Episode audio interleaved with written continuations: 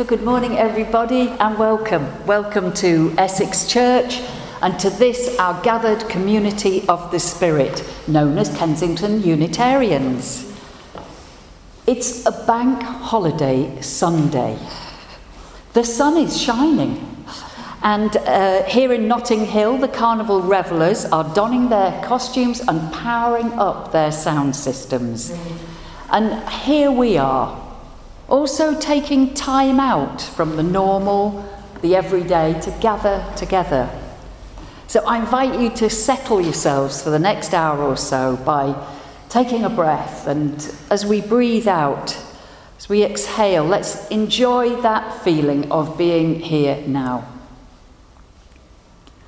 There is nowhere else to be, there is nothing else to do.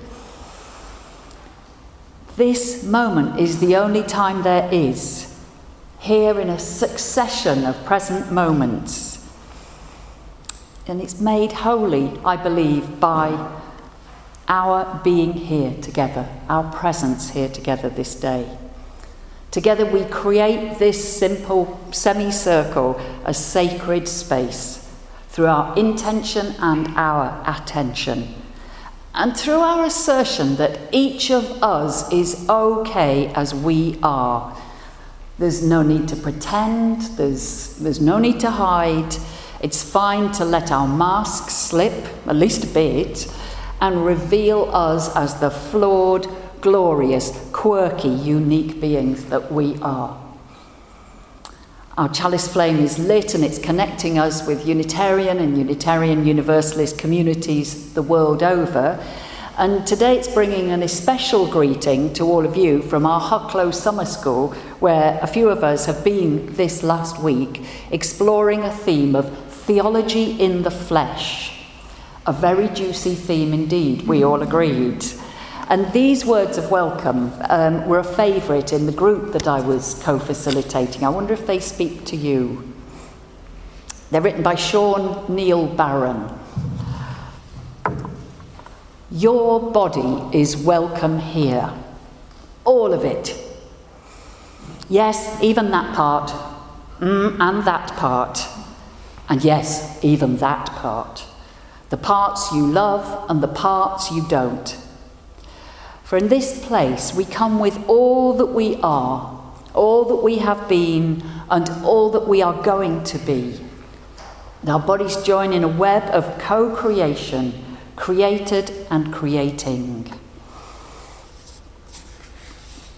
Constantly changing, constantly changing us. Scarred and tattooed, tense and relaxed, diseased and cured unfamiliar and intimate, formed in infinite diversity of creation. Your body is welcome here, all of it. So take a moment and welcome it. Take a moment to feel in it. Take a moment to be in it.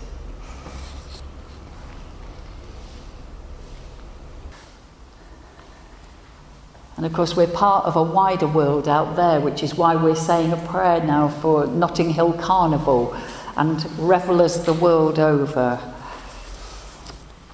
So let's ready ourselves for a time of prayer.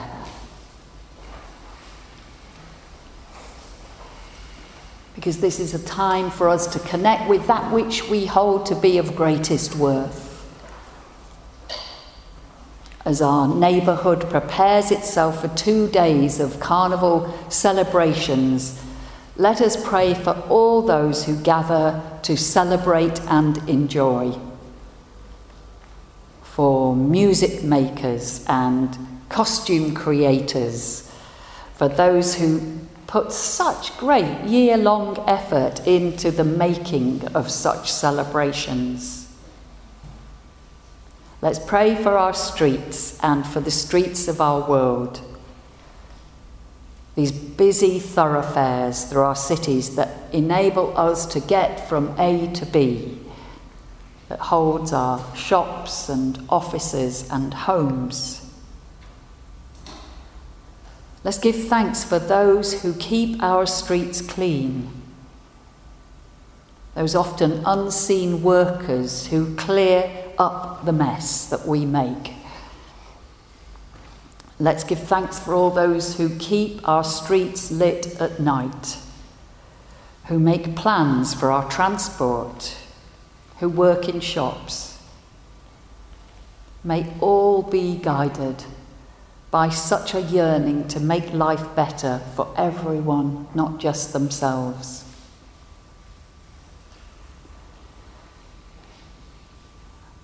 And in this quiet moment, let's Pray for all the places in the world where the streets are not safe, where battles rage or fires destroy,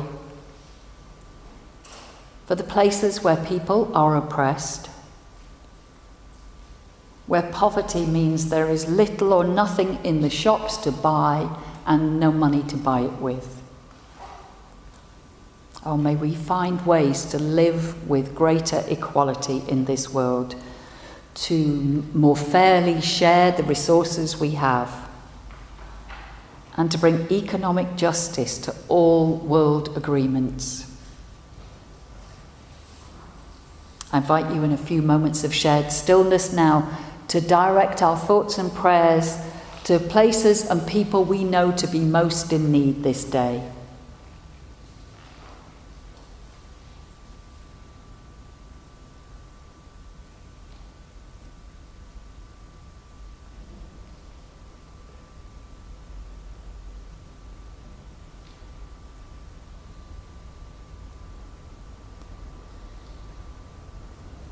And may we work for the greater good of all this day and all days. Amen.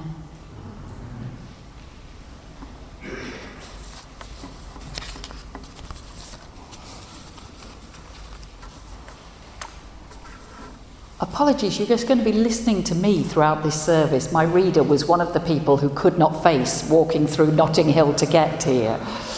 Um, and I, yeah, I can't put on a John O'Donoghue voice. I wish, I wish I could.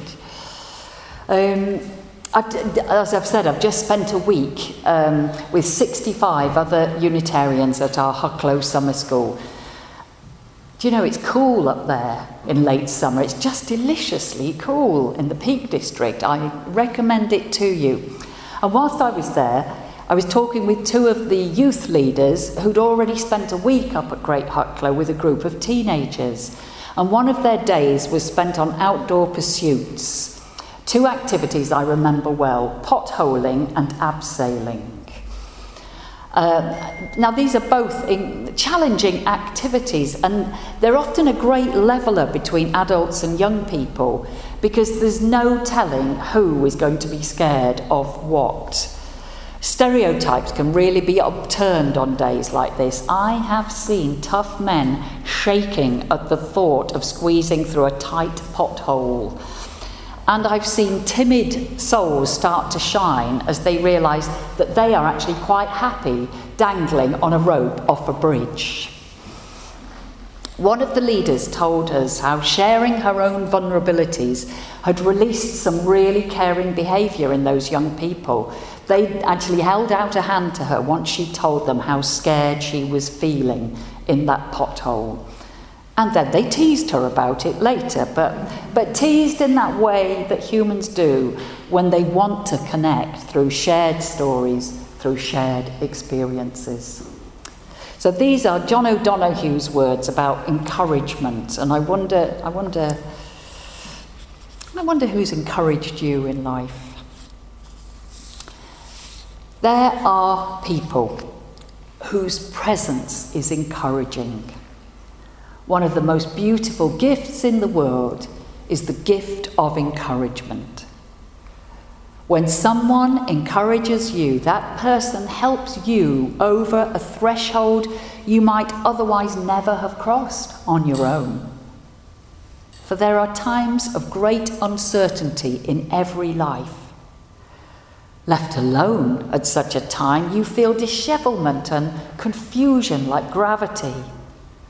When a friend comes with words of encouragement, a light and a lightness visit you, and you begin to find the stairs and the door out of the dark.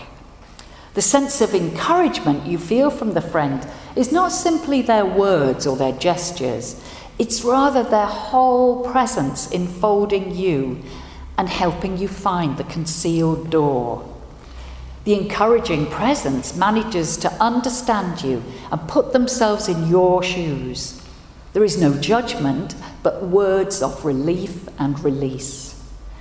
Encouragement helps you to engage and trust your own possibility and potential. Sometimes you are unable to see the special gift that you bring to the world. And to follow your gift is a calling to a wonderful adventure of discovery. There are people whose presence is encouraging. Words from John O'Donoghue from his lovely book, Eternal Echoes.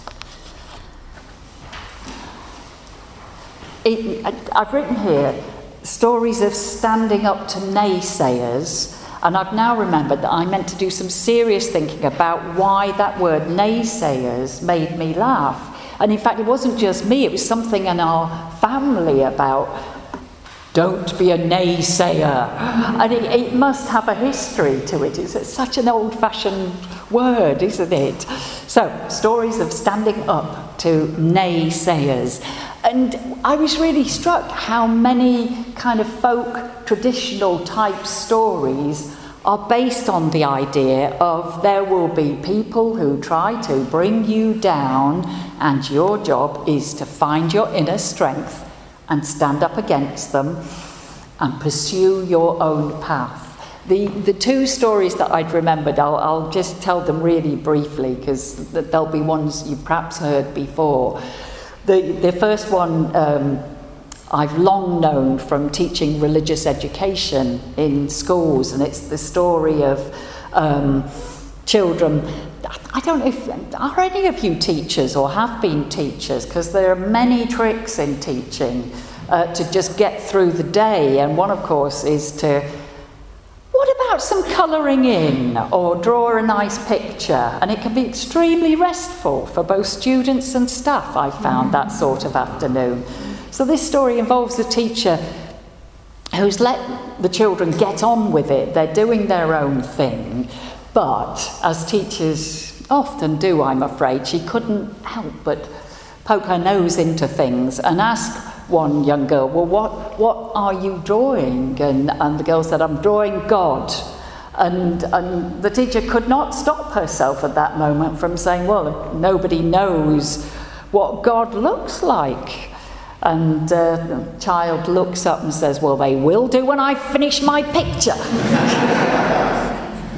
and I always like telling that one in a fierce voice because I'd like a child to stand up to an RE teacher in that way. And the other one, you probably know the story of the, the star thrower. The, the, and, and it's a story I've long known, but only recently was I in Norfolk and I discovered that there is a charity there, a cancer charity called the Star Throwers, and they base their charity's name and indeed its work on this particular story. And it's the story of somebody, another naysayer, it has got to be said, walking along a beach. Now, I don't know why this happens, but ever so often, great numbers of things seem to come out of the sea and get stuck on the beach, and it's always upset me. In this country, it happens most with jellyfish, and I strongly recommend you do not carry out this story with jellyfish.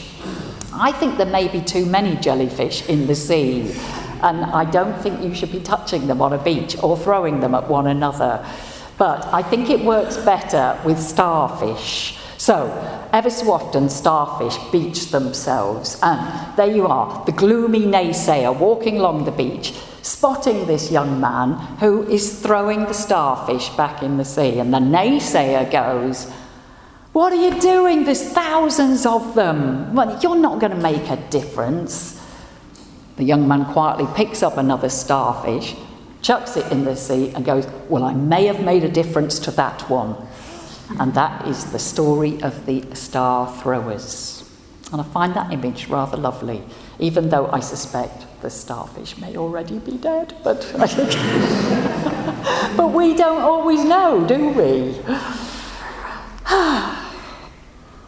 you know, I think we'd better hear an ABBA pop song. It's the only way we're going to get out of this.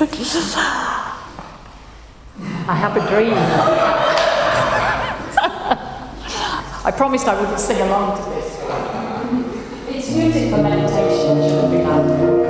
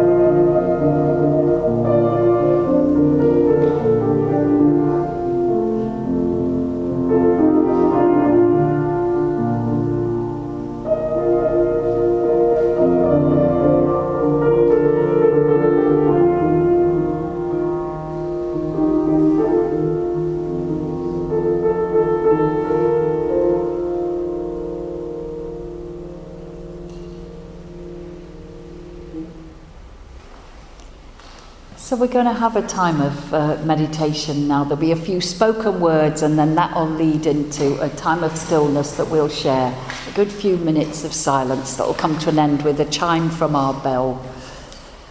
So, do whatever you need to do to feel comfortable now. Perhaps putting down anything you don't need to hold on to, or holding on to anything you would like to hold on to just allowing your gentle rhythm of your breathing to settle you and to allow you to turn inwards for a while.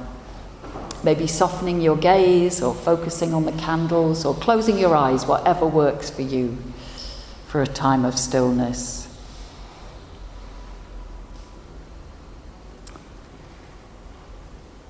And I invite you in these few minutes to consider those who encourage us.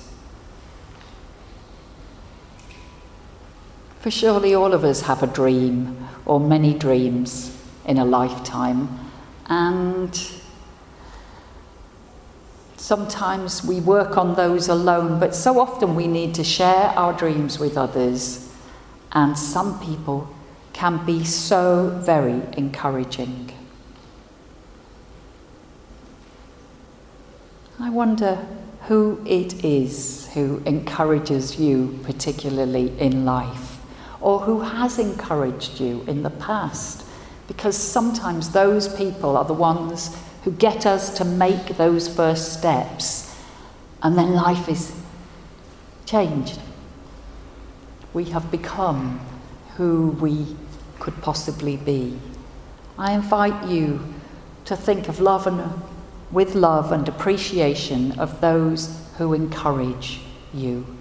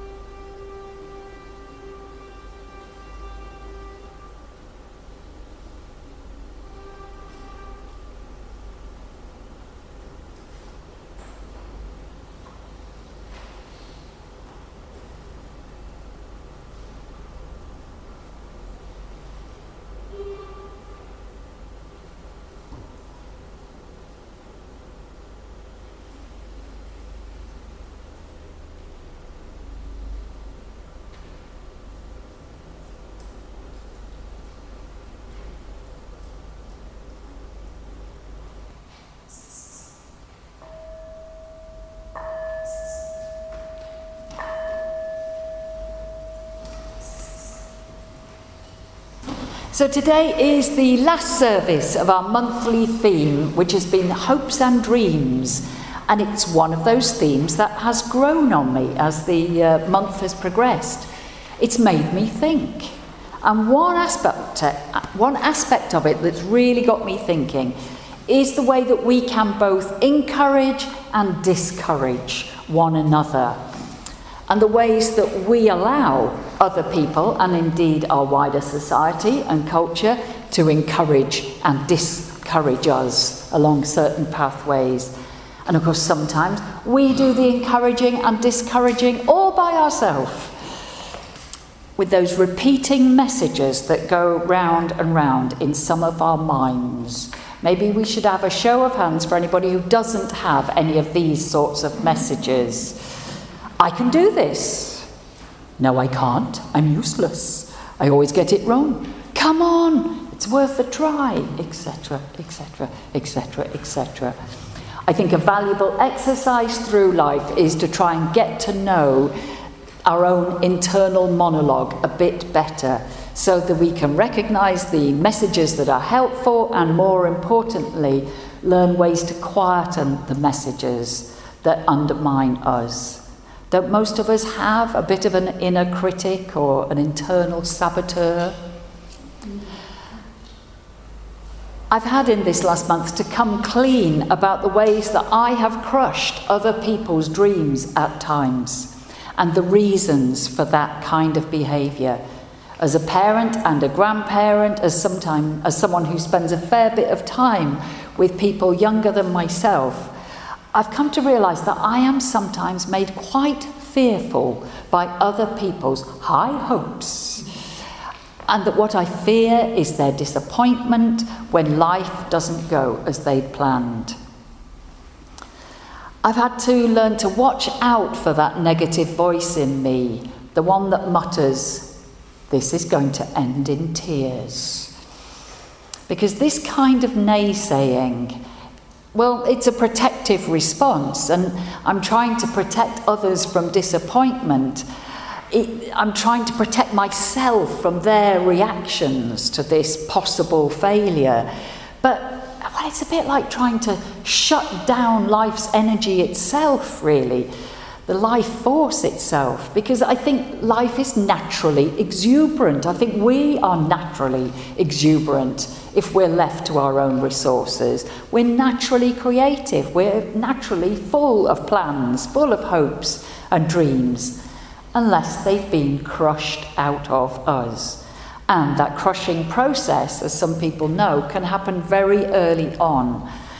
I know that some of us like to refer to the Philip Larkin poem, This Be the Verse, which I shall paraphrase as it's a bit early on a Sunday morning to be swearing. They mess you up, your mum and dad. They may not mean to, but they do. They fill you with the faults they had and add some extra just for you.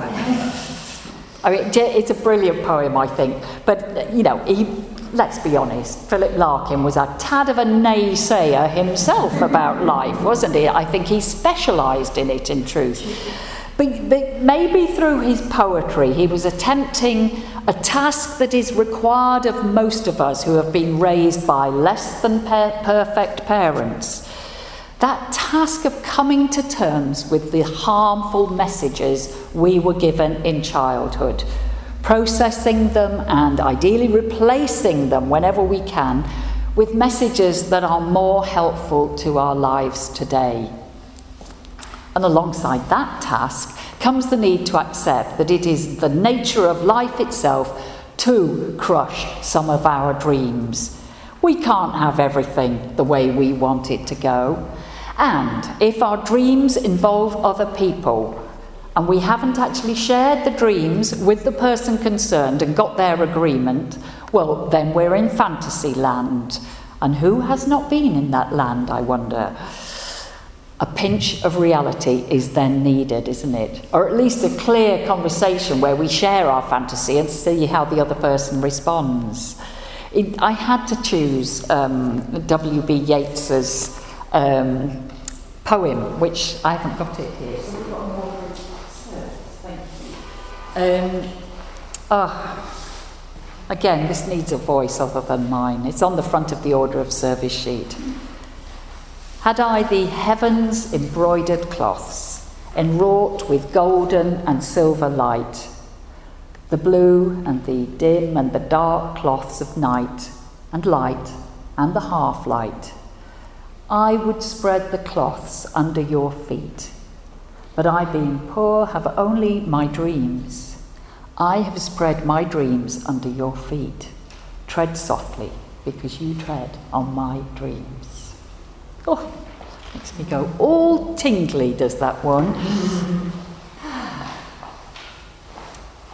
I think it has that tingle response for quite a few of us because we have spread our dreams, haven't we, beneath somebody else's feet at times. And uh, those last two lines, what an achingly resonant description of the vulnerability of romantic love is, is found in those two lines. That image of a, a soft carpet, a soft weaving of hopes and dreams, well, it sometimes needs to be toughened up for the real world, doesn't it? A real world that is full of risk taking and trial and error and many failures that only sometimes lead to success. But perhaps we can find encouragement encouragement from the power that emerges when we light an inner fire. Have you felt, I hope, that inner fire sometimes that can really energize us, that can engage and focus us, can give us valuable new perspectives and possible new steps? That for me is the creative process. And when we work with our own creativity, I reckon we discover the power to, to withstand dream crushers, even when the dream crusher is ourselves. So may it be so for all of us who are engaged in creating a better world for all. The bigger task. Amen. Robin Tanner writes Blessed, blessed are they who try again, who dust themselves off who wash up on shores of disappointment, who extend the wish for peace, who return to sites of failure, who are dogged in their pursuit, for they will discover the secret to dreams. Blessed are they who refuse to listen to the naysayers, for their hearts will be houses for hope. Blessed are they who see beyond the surface of another, for they will be able to delight in the gift of compassion. So, in the week that lies ahead, let us each be gentle encouragers of ourselves, passionate supporters of one another, and lovers of life itself with all its possibilities and all its flaws. For this is what it is to be alive. Amen. Go well, and blessed be.